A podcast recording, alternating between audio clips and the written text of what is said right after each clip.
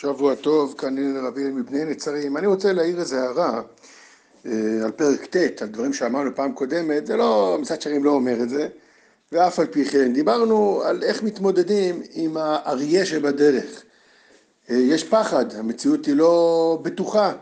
יש דברים ששכיח היזקה, שההיזק הוא בעיניים, ויש דברים שהם כאילו לא חדים, ואז יש איזושהי התלבטות, והבאנו את ההכרעה שמצד שרים אומר, על פי אברבנאל זה מובן, שהשכל מכריע. עכשיו, הפרק הזה במסילת ישרים, היסוד הזה, מבוסס על הגמרא בפסחים ועוד גמרות, הנקרא היכא דשכיח היזק השני, כלומר, איפה שההיזק הוא שכיח, ברור, גדול, מוחלט, אני יודע מה, אריה נמצא מחוץ לדלת של הבית שלך, או נמצא ממש ברחוב למטה, אז זה ברור ש, שגם אם אתה עושה את המצווה הכי גדולה, אלא אם כן סוגריים, מצוות יישוב הארץ, כיבוש הארץ, אולי זה אפילו במחיר הזה.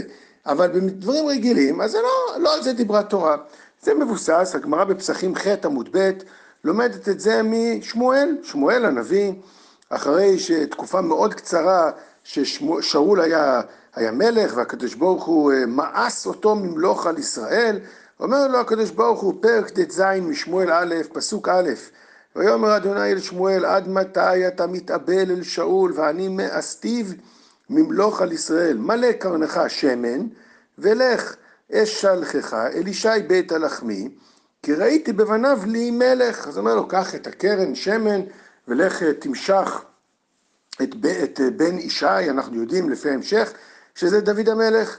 נו, מה היינו מצפים? היינו מצפים, נו, הקדוש ברוך הוא אמר, צריך לעשות, קדימה, הולכים, מה ההתלבטות, נכון? קדימה, הסתער על היד. פסוק ב', ויאמר שמואל, איך אלך? איך אני אעשה את זה? ושמע שאול והרגני.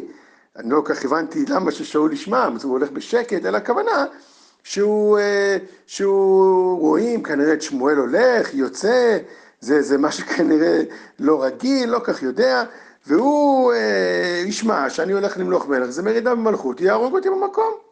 מה היינו מצפים שהקדוש ברוך הוא יענה? מה אתה, אין לך אמונה, תאמין בהשם, יהיה בסדר, וכל מיני דברים, נכון? שאנחנו חושבים שה, שהמאמין הולך בהם. הקדוש הוא אומר, אוקיי, שמעתי, ויאמר השם, עגלת בקר תיקח בידך, ואמרת לסבוח להשם באתי, זה לא ייאמן, הקדוש ברוך הוא מלמד אותו פוליטיקה, תכסיסים נקרא לזה, לא פוליטיקה, תכסיסים, איך להתנהל במציאות, אתה רוצה להגיע, להגיע למטרה, יש עיכובים, בוא אני אלמד אותך תכמון, קומבינות, איך עושים את זה בצורה שלא ידעו שאתה הולך להמליך את, את בן ישי וכולי וכולי. הקדוש ברוך הוא בכבודו ובעצמו אומר לו, וואלה, אתה צודק. באמת תעשה איזה תרגיל, תעשה תכסיס, תיקח אה, זבח, וזה מקובל, שעוד לא אסור הבמות, ואתה יכול ללכת ולסבוח במשפחה, יודע מה, משפחה חשובה, אתה רוצה, לק... אה, יש לך אולי איזה סדר שאתה מסתובב בין הערים ואתה מקרב אנשים לעבודת השם, אז תעשה את זה במסווה. אומר הסוד ישרים, סוד ישרים, מצאתי את זה במחשב, זה אדמו"ר מרוז'ין, בעל התכלת. יש לו מאמר נפלא בספר שלו על סוכות, מופיע פעמיים, בפעם ההרחבה הגדולה שלו בסעיף פ"ה על, על סוכות, שם זה על סוכת לוויתן וחשבונות שלמים של מה זה שמחת בית השואבה, ושם הוא מביא את המקרה הזה של שמואל, והוא אומר זה אבן יסוד בחינוך שאנחנו, דרך התורה הוא קורא לזה, שהתורה רוצה שדברים, אה, ש, שהאדם מתנהג ביישוב הדעת, ככה הוא קורא לזה. אה, באמת לא בחר השם יתברך בעולם הזה, כי אם בעבודה שהוא ביישוב הדעת. כלומר, הדעת צריכה לנהל את, הדבר, את המציאות, והיא מתחשבת בעיכובים, ולכן אומר הדמות של שמואל, שחנה התפללה עליו ואמרה, ונתת לעמתך זרע אנשים, מה זה זרע אנשים? אומרת הגמרא, לא ארוך ולא גוץ, לא קטן ולא עלם, לא חכם, לא טיפש, אלא, אלא לא יודע איך להגיד ממוצע, הכוונה שיהיה באופן שהוא מעורב עם הבריות, וזה הנהגה שמעורבת עם הבריות, ו, ו, ו, ומדברת, ולא הנהגה קיצונית, או לא יודע איך לקרוא לזה. אבל, אומר הסוד ישרים, אז אם כן, זאת הנהגה רגילה שעליה מבוסס המסעד שרים.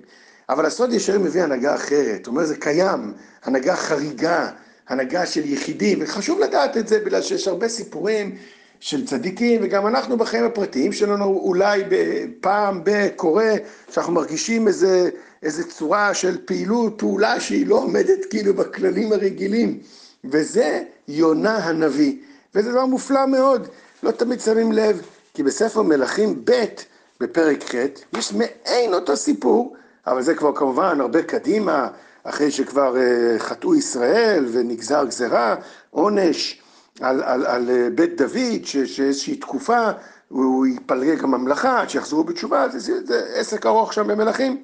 ואז כתוב כך, בפרק מלכים ב', פרק ט', ואלישע הנביא קרא לאחד מבני הנביאים, ויאמר לו, חגור מותניך, קח פח השמן הזה בידיך, ולך רמות גלעד, גם כן אותו דבר, כמו קרן שמן, פח שמן, יש הבדל, אבל לא חשוב, לך לרמות גלעד, ובאת שמה, וראה שם יהוא בן יהושפט, בן נמשי, הוא היה מפקד בצבא, הוא נמצא באמצע, באמצע ישיבת מטכ"ל, ובאת והקמותו מתוך אחיו, והבאת אותו חדר בחדר, ולקחת פח השמן, יצקת על ראשו, ותאמר לו, כה אמר השם, משכתיך למלך ישראל, מלך אל ישראל, ואז תפתח את הדלת ותלך ואל תחכה. עכשיו, זה בדיוק כמו הסיפור של שמואל, זה אותו דבר. יש, יש מלך בישראל עכשיו, ועכשיו אה, הוא בעצם מושך את יהוא, זה ממש מרידה במלכות, הוא צריך להיכנס למקום עוד שכל הקצינים נמצאים שם, ו... ואז הנביא, הנער הנביא הזה, הנער הנביא הזה לא שואל פעמיים, לא, לא איך ישמע המלך והרגני, לא מה אני אעשה, זה מסוכן, שום דבר. הוא מיד הולך, שואל, דופק בדלת, לא מתבייש, אומר, דבר לי אליך השר. ויהוא אומר, אה, למי אתה מתכוון? אליך, אליך. לוקח אותו לחדר, שופך עליו שמן, אתה תהיה מלך ישראל ואתה תהרוג את בית אחיו וכולי וכולי, ונתתי וכולי וכולי, וקם והלך. בלי להתבלבל בכלל. מי הנביא הזה? אומר הסוד ישרים, זה הופיע במדרש, יונה הנביא. זה יונה הנביא. יונה הנביא היה ההפך משמואל, דמות קיצונית תקראו לזה, לא מתחשב במציאות. אנחנו מכירים אותו כבר, הוא גם נלחם נגד ריבונו של עולם למען כבודם של ישראל, וגם ייבלע על ידי לוויתן. מאיפה הוא ספג את הנבואה הזאת? מתי הוא התנבא את הנבואה הזאת? אומרת הגמרא בסוכן, נ"ג עמוד ב' כמדומני, בשמחת בית השואבה. הוא עלה לרגל והתעלה וכל כך התקדש בשמחת בית השואבה, אולי אפילו הנבואה הייתה מעל הסדר הרגיל ולא הדרגה הרגילה, התנבא ו, והלך לננבה, הנבואה ננבה, כן? הנבואה ננבה הייתה אז בשמחת בית השואבה, הוא קיבל את הנבואה הזאת והלך להתנבא על ננבה. אדם זה הנהגה אחרת לגמרי, אומר הסוד ישרים, באמת זה הנהגה חריגה שהוא תולה את זה דווקא בשמחת בית השואבה, אבל אבל רואים הנהגה אחרת שהיא לא הנהגה מה שנקרא יישוב הדעת, זה הנהגת יונה הנביא. אז אולי זה לא המדרגה של כל אחד וכל יום וכל זמן, אבל צריך לדעת שיש דברים כאלה, צריך לדעת, אותו יונה הנביא אגב, משבת קודמת, לא זאת אלא וירא, בהפטרה כתוב שהאישה השונמית, שאלישע החיה את הבן שלה, אומר, הגמרא אומרת, זה יונה הנביא.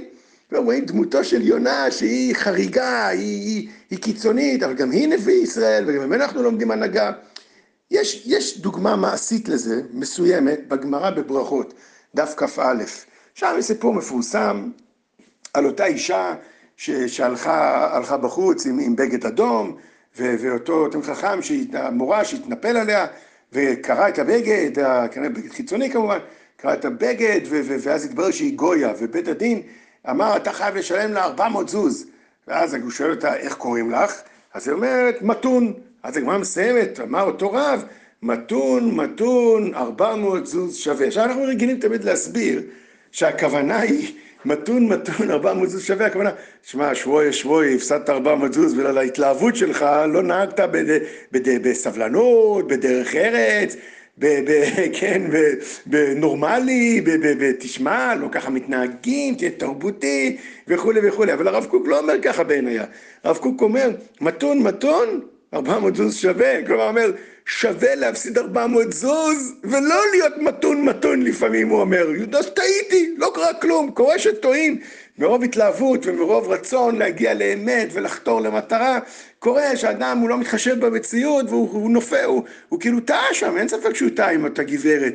אמרת, זה שווה 400 זוז, העיקר לא להיות מתון מתון. אז אם כן, ראינו פה שני הנהגות. הנהגה המעשית היא של שמואל, הנהגה ביישוב הדעת, בשכל כמו שאומרים במסילת ישרים, אבל צריך לדעת שיש גם הנהגת יונה הנביא, כל טוב ושבוע טוב.